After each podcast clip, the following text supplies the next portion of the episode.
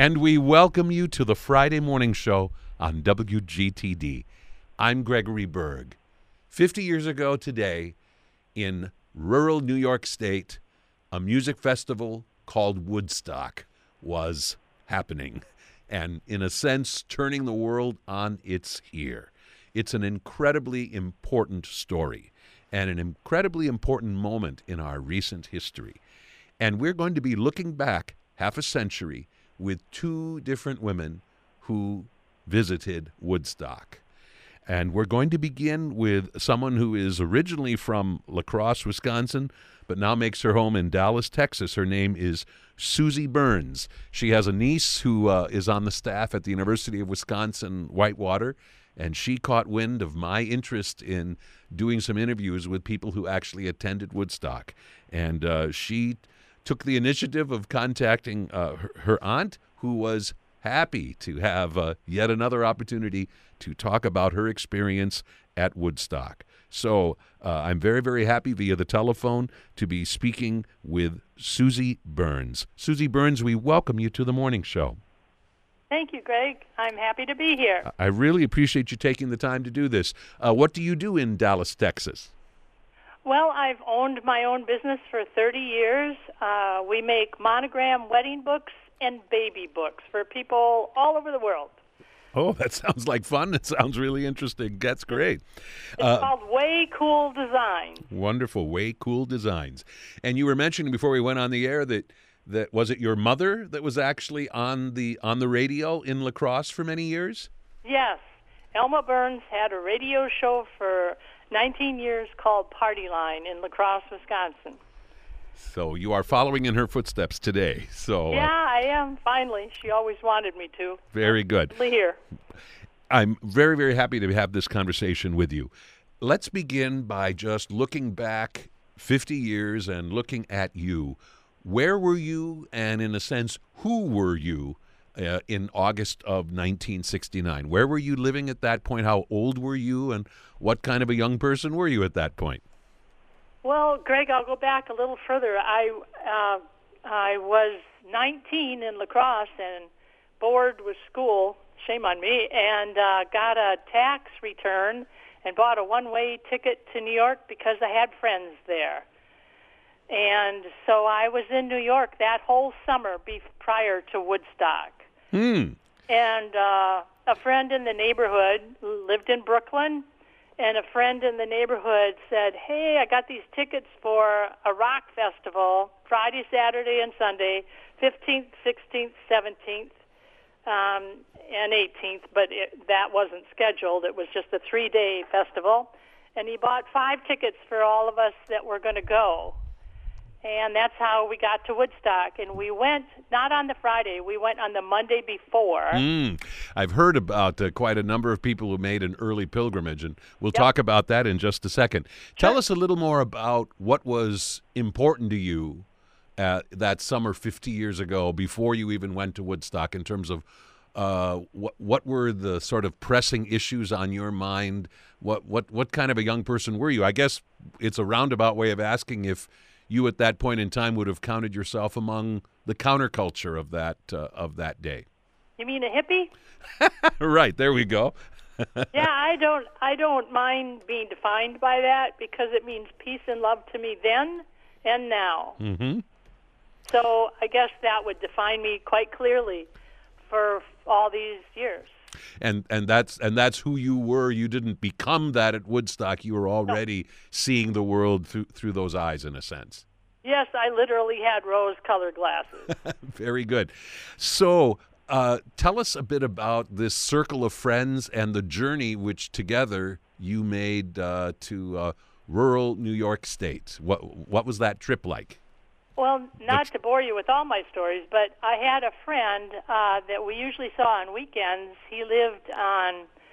Um, his parents had a cottage or a home on Fire Island, and he had a Land Rover.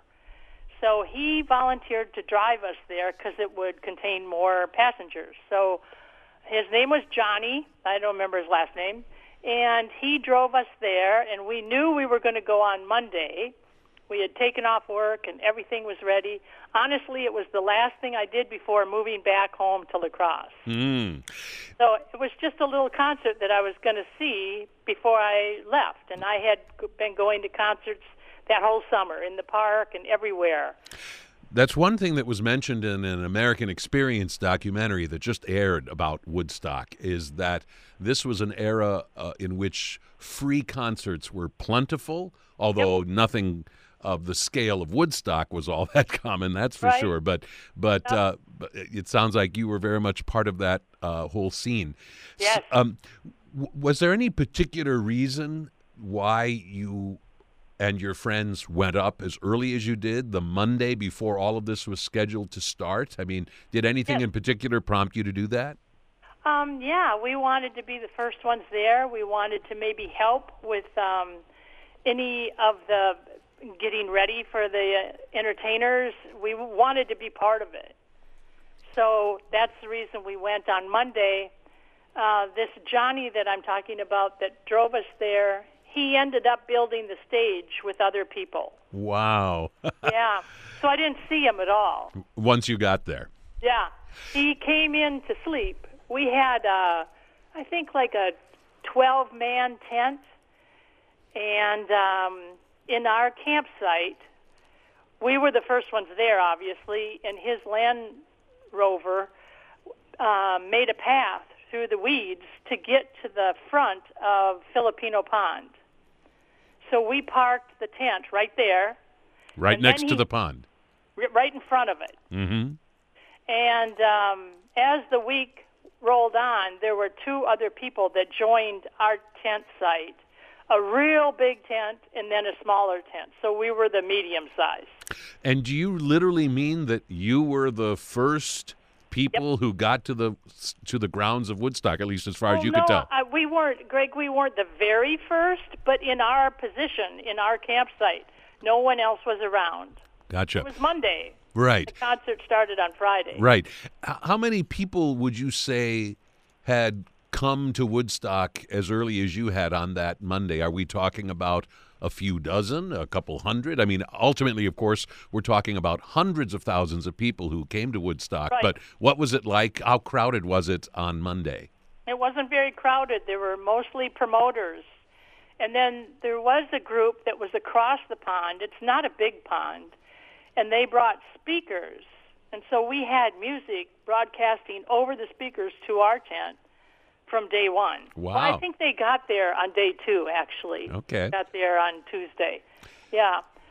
So, how did you spend your time between Oh. m- between Monday and Friday, the, when when the festival actually got underway? It was really fun, Greg, because we'd walk around. If you go up in back of our tents, there was a little walkway that led you to a creek where most people, well, not so much bathed, but just um, enjoyed the water. And it was kind of a babbling brick, a brook, and uh, so it was kind of a meeting place, you know, meet you by the creek. So we went up there, went up and watched as the people came in. There was a, a group called the Hog Farm. They were people that uh, set up their huge tent and gave food to people that didn't have food. And they were just the helpers of part of the promotion team.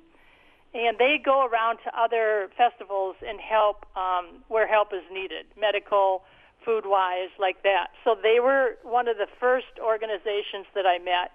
And then just as the week went on, more and more people came, uh, especially concert goers, and they filled up our road. So it was pretty fun to be the first ones there and then to watch each day as it got thicker and thicker and thicker.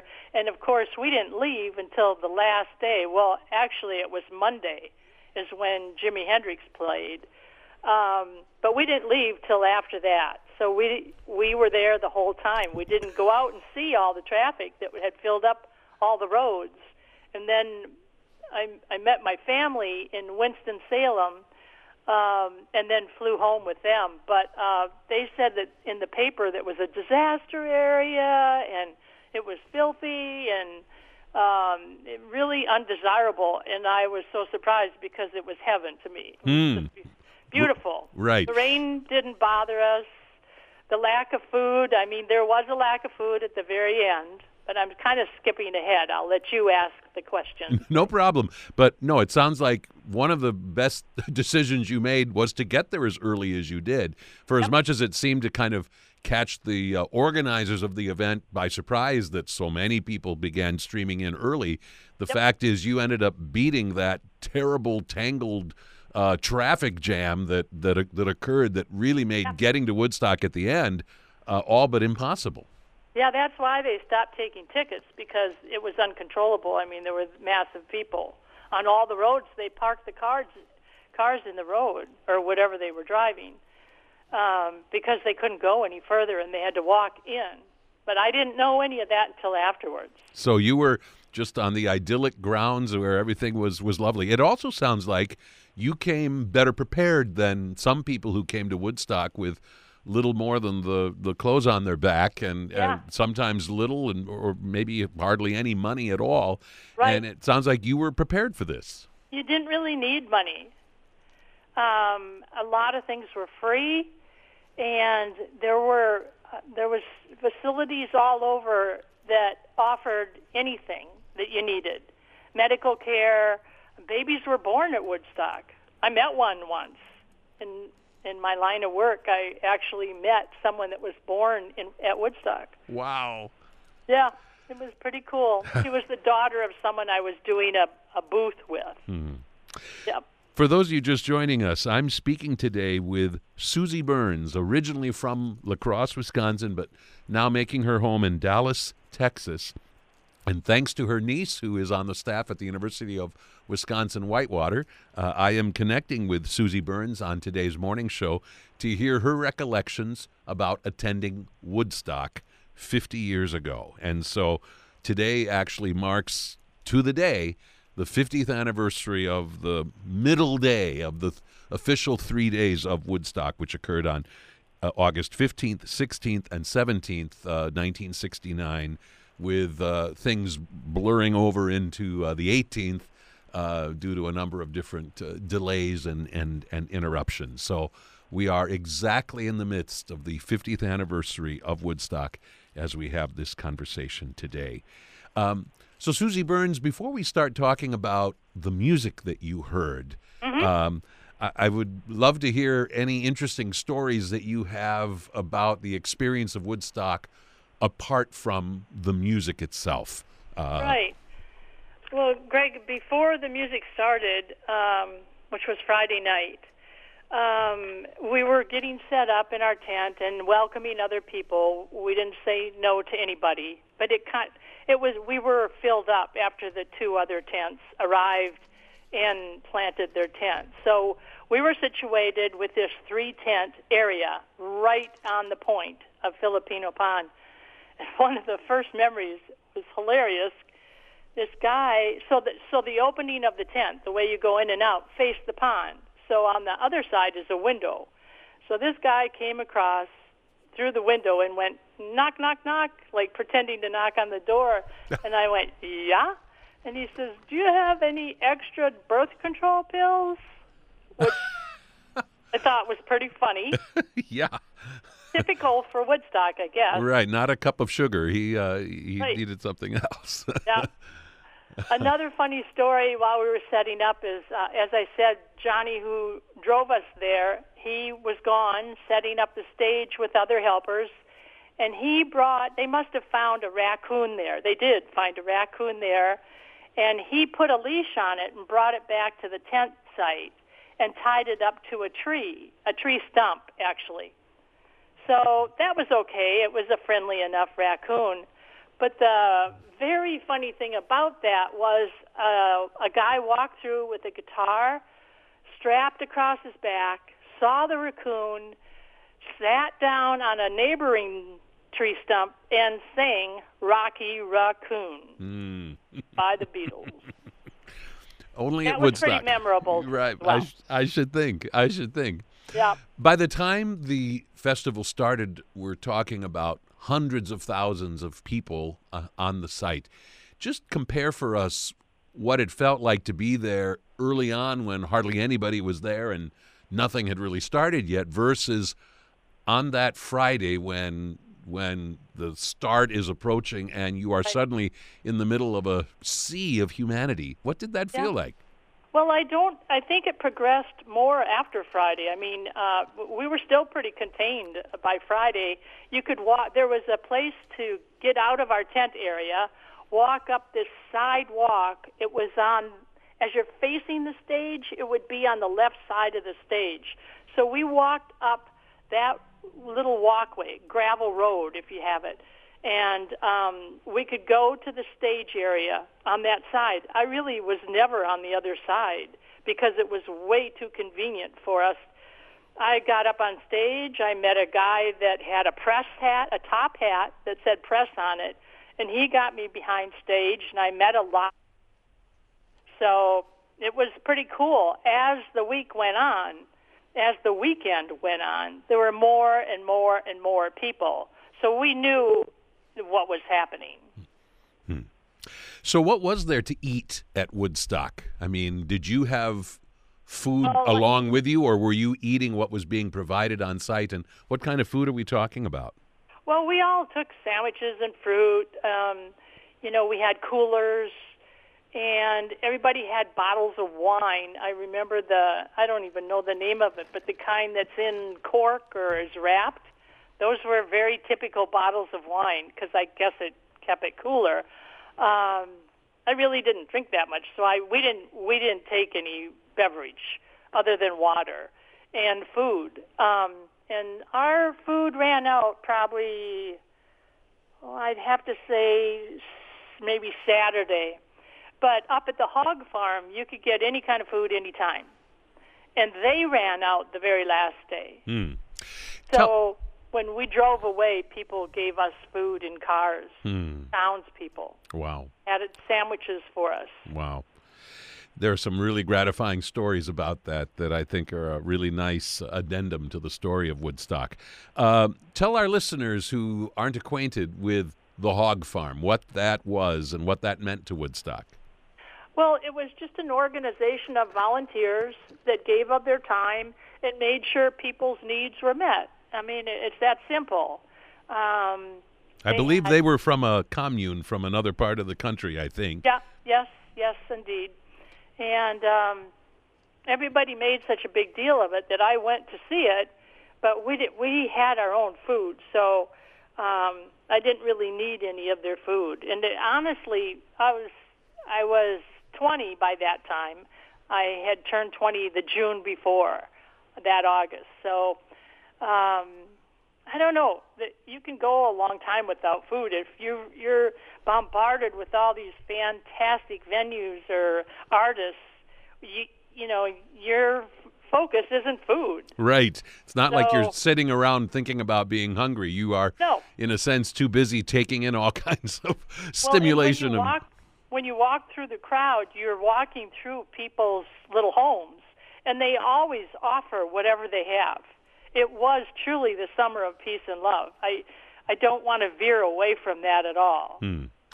Tell us how much you ended up meeting complete strangers.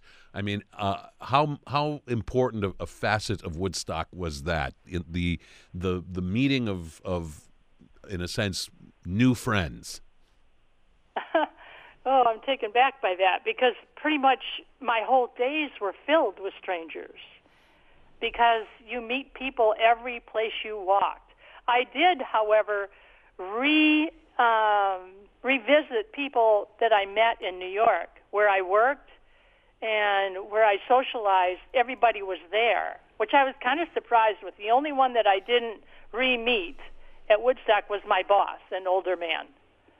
But everyone else who I worked with, my neighbors in uh, Brooklyn, and people that I worked with, uh, and people that I socialized with, I saw them all at Woodstock, which I think is kind of ironic because I was just going to a concert on my way out of town.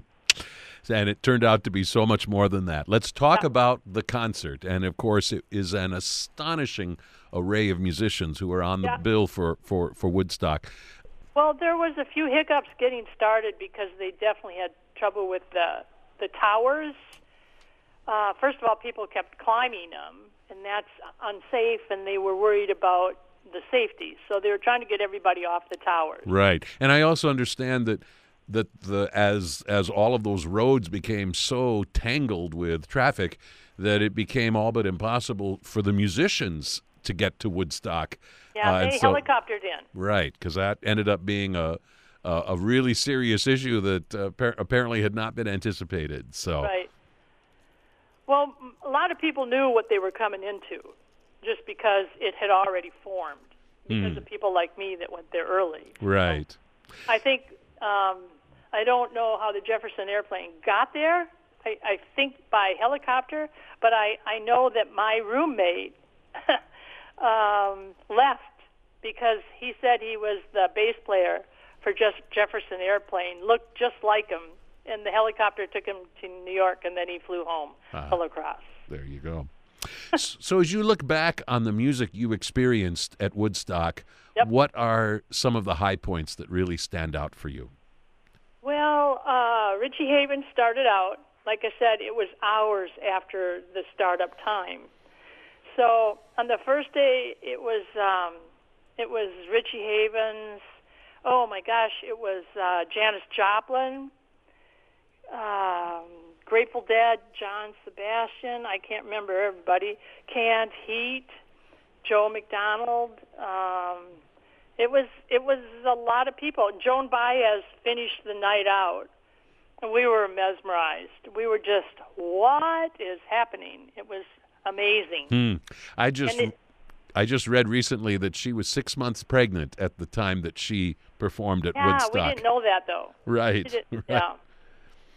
So it it began in a little more of kind of a folk slant, and then turned into a little different style Oh uh, yeah. on Saturday.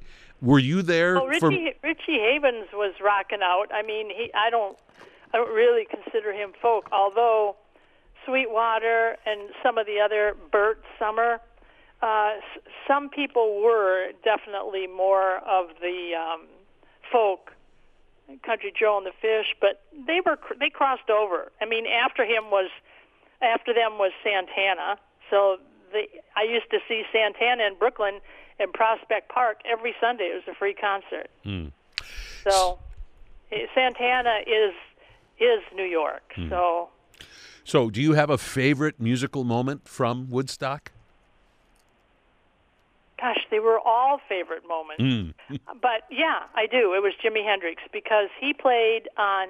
I'm skipping over day two and day three, but he played on the fourth day on Sunday, and uh, he was the only performer on Sunday, or I'm sorry, Monday. Monday morning. yep. Um, And we all stayed over, and a lot of people left, and the grounds were starting to look deteriorated because so many people were there. There was a lot of trash, and it had rained so much. But the diehard people, such as myself, stayed through Monday.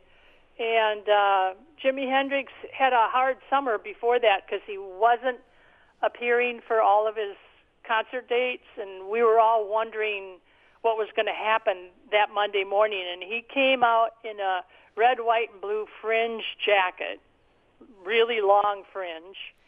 And you know the song he played, the Star Spangled Banner.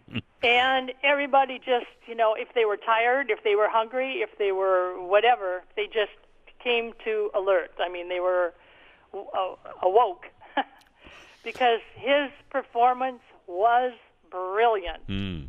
And it's it's it's so great because in, in other words, this did not uh, end with a whimper. It ended with a bang, an exciting total bang. Yeah, Mm. yeah, yeah, yeah. How would you judge the people around you in terms of how they were taking in this music? In that, because sometimes when music is performed in the open air, um, people are treating it almost like it's just one more thing to enjoy, almost in the background.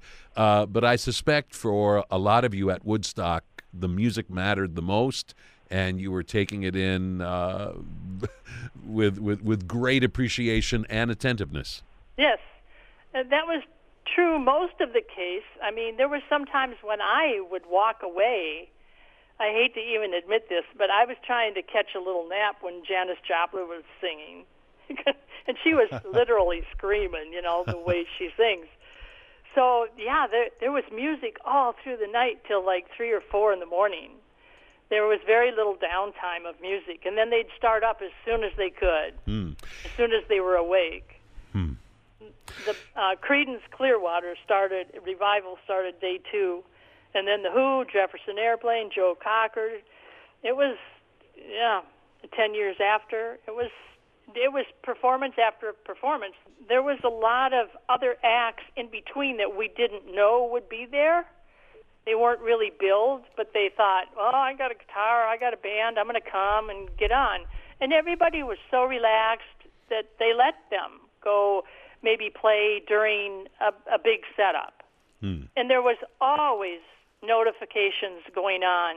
There was a guy talking on the speaker or on the microphone at, on the stage about certain acids that were bad, um, certain things that the crowd should know, like um, that there was a medical tent set up if anybody was having a bad time, or just regular announcements between every single act for everybody. Just making was- sure people had information that was important to know. Yep.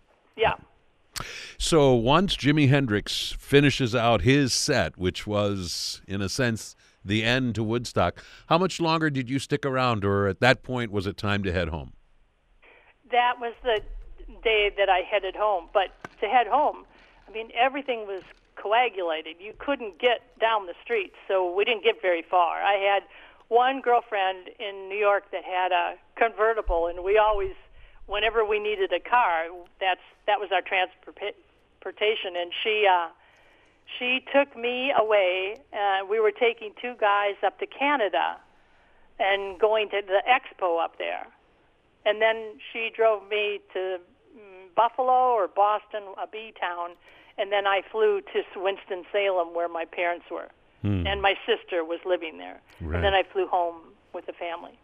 So, how worried were your parents uh, during Woodstock as they watched uh, what I would assume would be reports on Yeah. newscasts about what was going on there? Were they worried for your safety? I, I if they were, they um, they really didn't let me know. Uh, I did come away from Woodstock with a little dysentery. It, it wasn't horrible, and uh, my sister's husband was a doctor, and he gave me some goop, and it went away in a day. But it was just, you know, probably dirty food, or you know, it was it wasn't the cleanest conditions, especially after the rain. Right. Yeah. But, uh, But they weren't that worried about me. They know I'm pretty um, have a lot of resolve and can get through things. So right. And it probably helped. They probably appreciated the fact that you weren't there by yourself. You were there Right. with with some close friends and a whole lot of other friends you ended up meeting.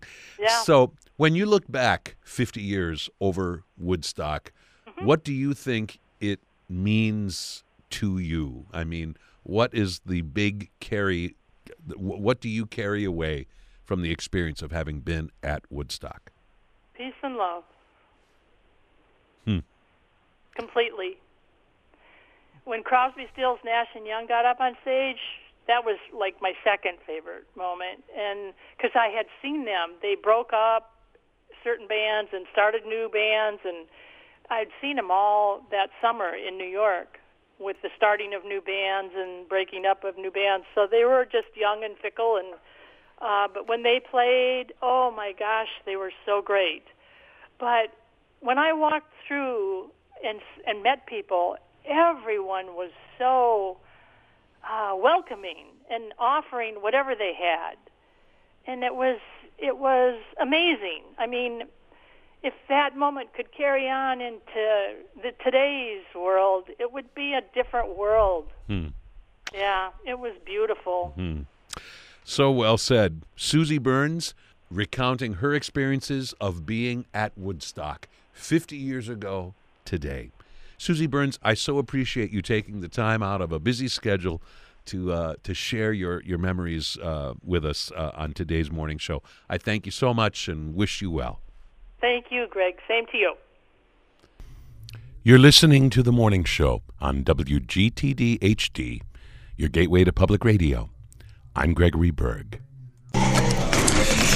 And for this portion of WGTD's morning show, I am happy to be in Ivanhoe's in downtown Racine and sitting opposite somebody that I have just met by the name of Lynn Van Imeren.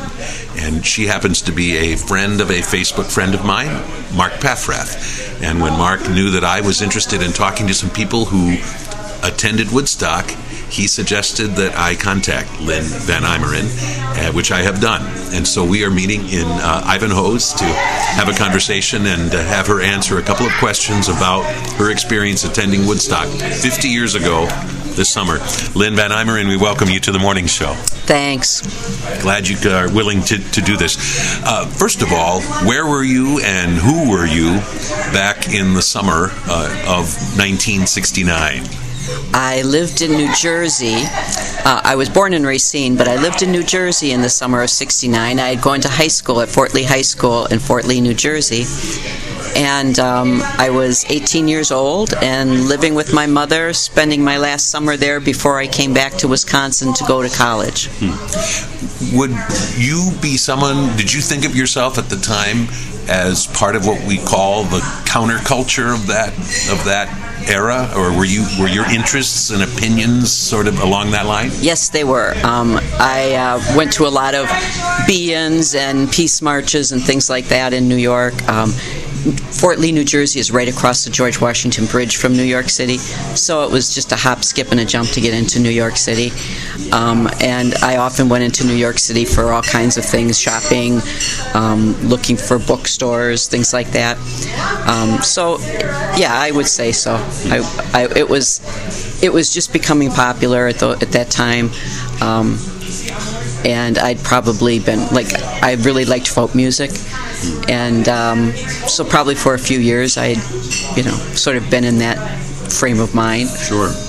Do you remember when and exactly how you first heard about Woodstock, and what about it prompted you to want to go? Um, my friend Debbie and I had wanted to see Crosby, Stills, and Nash, and heard they were going to be playing um, in the village. Um, and so we went down to Fillmore East, where they were supposed to be playing, to buy tickets. And they told us that they had that Crosby, Stills, and Nash had rescheduled and wouldn't be playing until I think it was October or some, sometime. By then, Debbie and I were both going to have gone our own ways off to college. And so we were lamenting that fact in front of the ticket counter. And um, the lady said, Well, they're going to be up at, Wood, you know, Crosby, Stills, and Nash and Young, are, uh, Young wasn't with them yet. Crosby, Stills, and Nash are going to be up at uh, Woodstock and we were like, "What's that mean?" You know. And she said, "Well, there's going to be outdoor festival, and they're going to be playing there." Um, so she said you could go up there. That's going to be happening in August yet before you leave, and so we went and had a little conference together, Debbie and I, and decided, yeah, we would do that. And we bought tickets right then for Woodstock for just for two days, Saturday and Sunday. And I should mention that you still have those tickets and showed them to me right before we began the interview.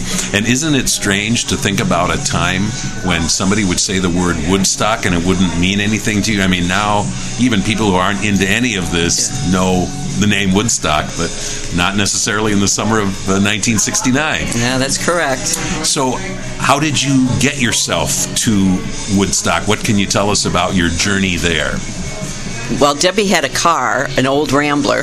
We were going to drive up to Woodstock in her car.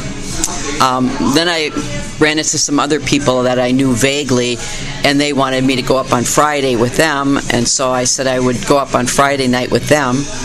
And then um, Debbie and I had gone a week or two in advance to see where this place was that we were going to be going to for the concert. We drove up there.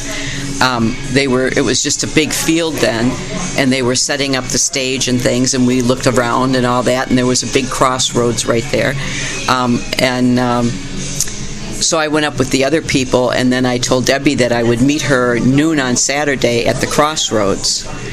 And that's the way it worked out. Amazingly, somehow we found each other at the crossroads on crossroads on Saturday.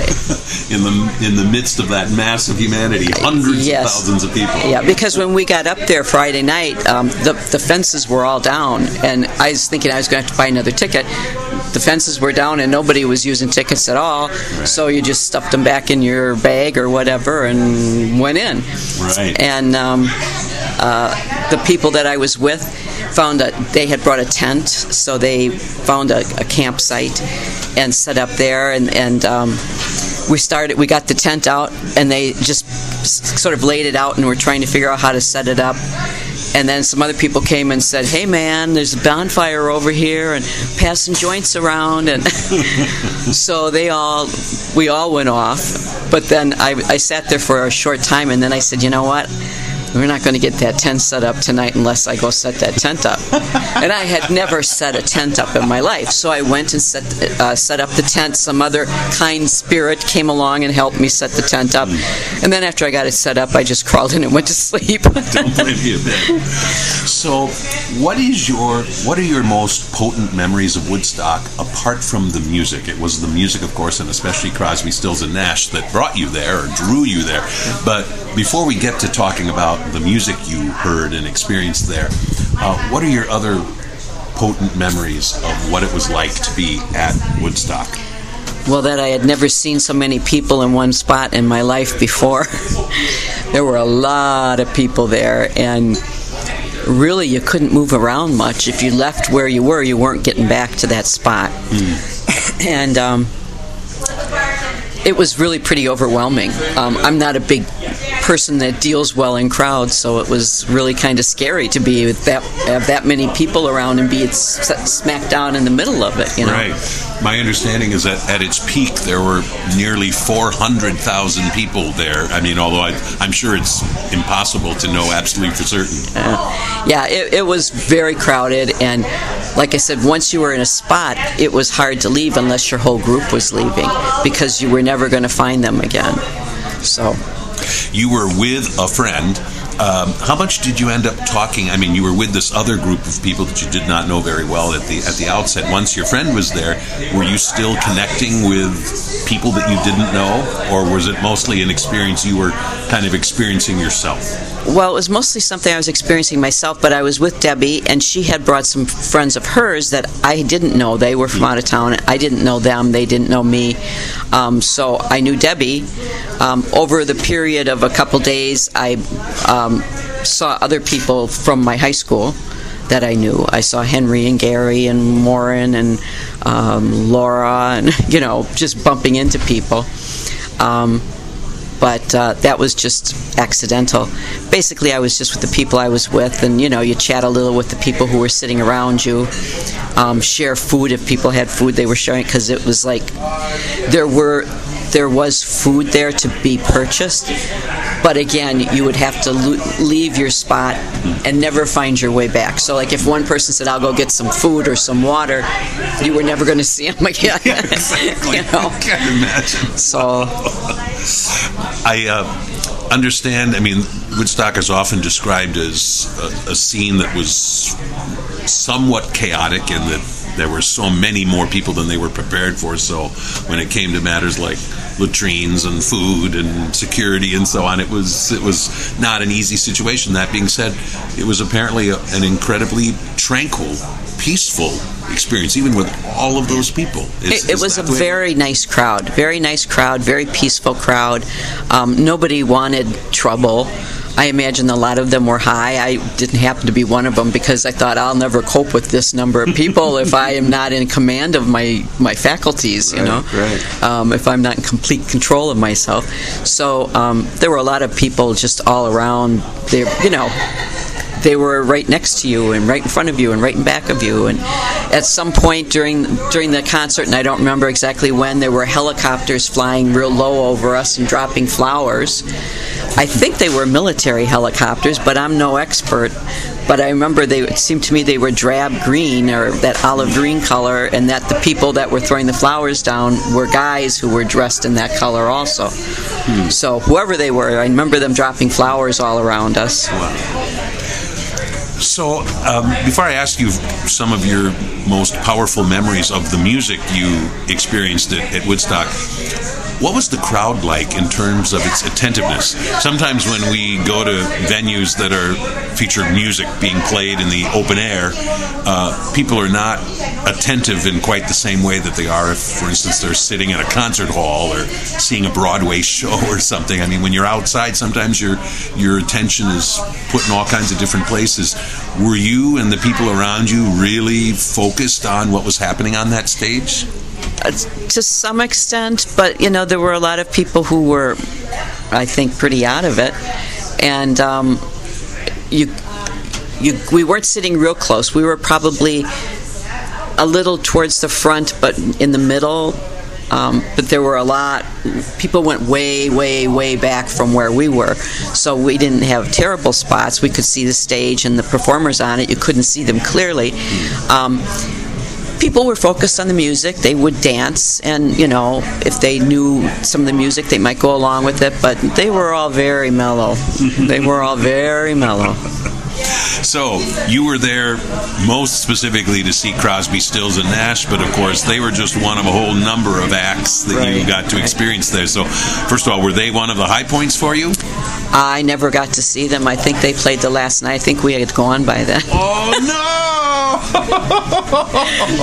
yeah, the irony of it. No kidding. Well, uh, I hope there were other high points, nevertheless. Uh, what the whole thing was was really an experience.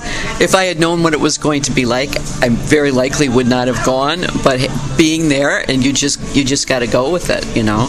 Um, just being and listening to the good music and having that good vibe around you of all the people who were really, really very peaceful and very in tune with what was happening um, was nice.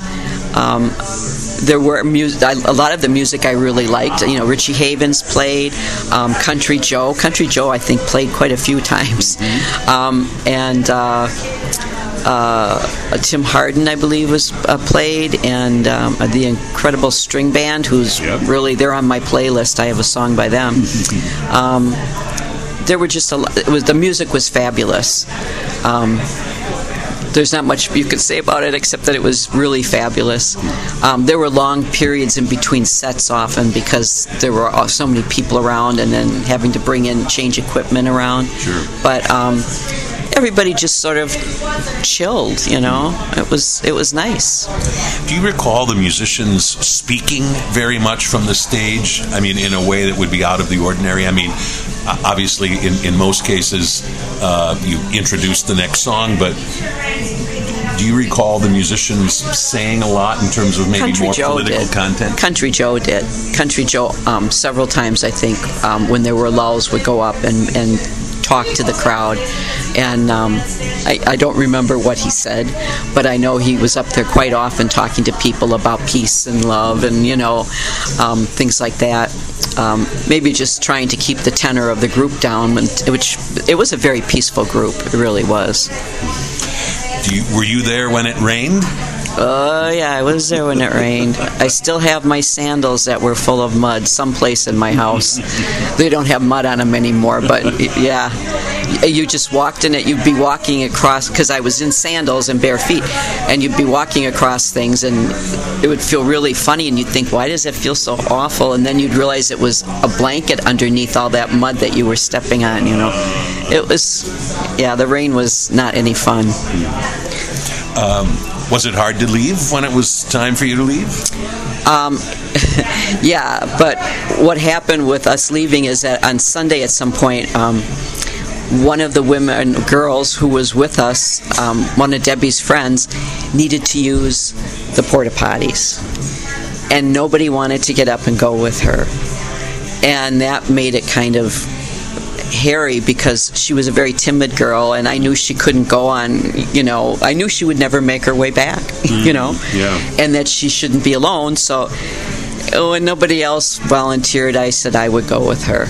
And um, we went we went and and then uh, we of course could not find our way back to the group we were with so we were just wandering around and this this girl I don't even know what her name was or remember her name um, she was real upset because we couldn't find the group and she was crying and crying and I was trying to calm her down and various people kept coming up to us and putting their arms around us and trying to get us to go to the hog farm. And I kept looking at them and saying, No, we're not having a bad trip. We just lost our friends and we're just, there's, we're okay, except that we can't find our friends and we're not likely to find our friends, you know. And um, she was very, very upset. That happened several times. People just kept coming up thinking when they saw us walking, wandering around crying, this girl's crying, that something, we were having a bad trip or something and we weren't on anything, you know. Um, so uh, eventually, as night came and it got later, I said, you know, I just said to her, why don't we just, she was so worried that Debbie would leave without us or that we'd never find her. I said, why don't we just walk to the car? We know where the car is. Let's go to the car and we'll wait by the car. If Debbie's already wondering where we are, she might even be at the car. Otherwise, we'll just wait by the car. So, late Sunday night, like, I mean, late, late, um, that's what we did. We just walked back to where the car was um, and just sat by the car and waited. It was a few hours before Debbie and her the other friends showed up. Um, but that was basically how we found them again, is going back to the car. So you said something interesting that if you had known what this experience was going to be like, you maybe would not have gone. Uh, I, if, if I did I quote you correctly? Yeah, for one thing, if my mother had known what it was, she would not have let me go. there you go. That being said, I, I can just kind of tell from the way you're talking that it's not that you regret that you went to, to Woodstock. What are the, what are what are the things you are most grateful for in terms of the fact that you did go to Woodstock? What what does it mean to you 50 years later? You know, I, I just view everything that happens in life, whether it's good or it's bad or whatever, it's all it all goes into the makeup of who you are today. And so it was just a learning experience and it was uh, it had its its ups it had its downs but overall it was a good experience. It taught me that all the years afterwards when everybody come up and say oh there's going to be an outdoor music festival and it's going to be bigger than woodstock we should go. And i would just look at him and say no woodstock was an accident. I am not going to not going to even try to duplicate that accident i don't want to duplicate the accident it happened and that's all there was to it Right. and it's a life experience one that you'll never get again and it was a once in a lifetime experience And we're so grateful to you for uh, taking some time to share some reminiscences about it with us, Lynn Van Imeren. Thank you so much for your time. you're welcome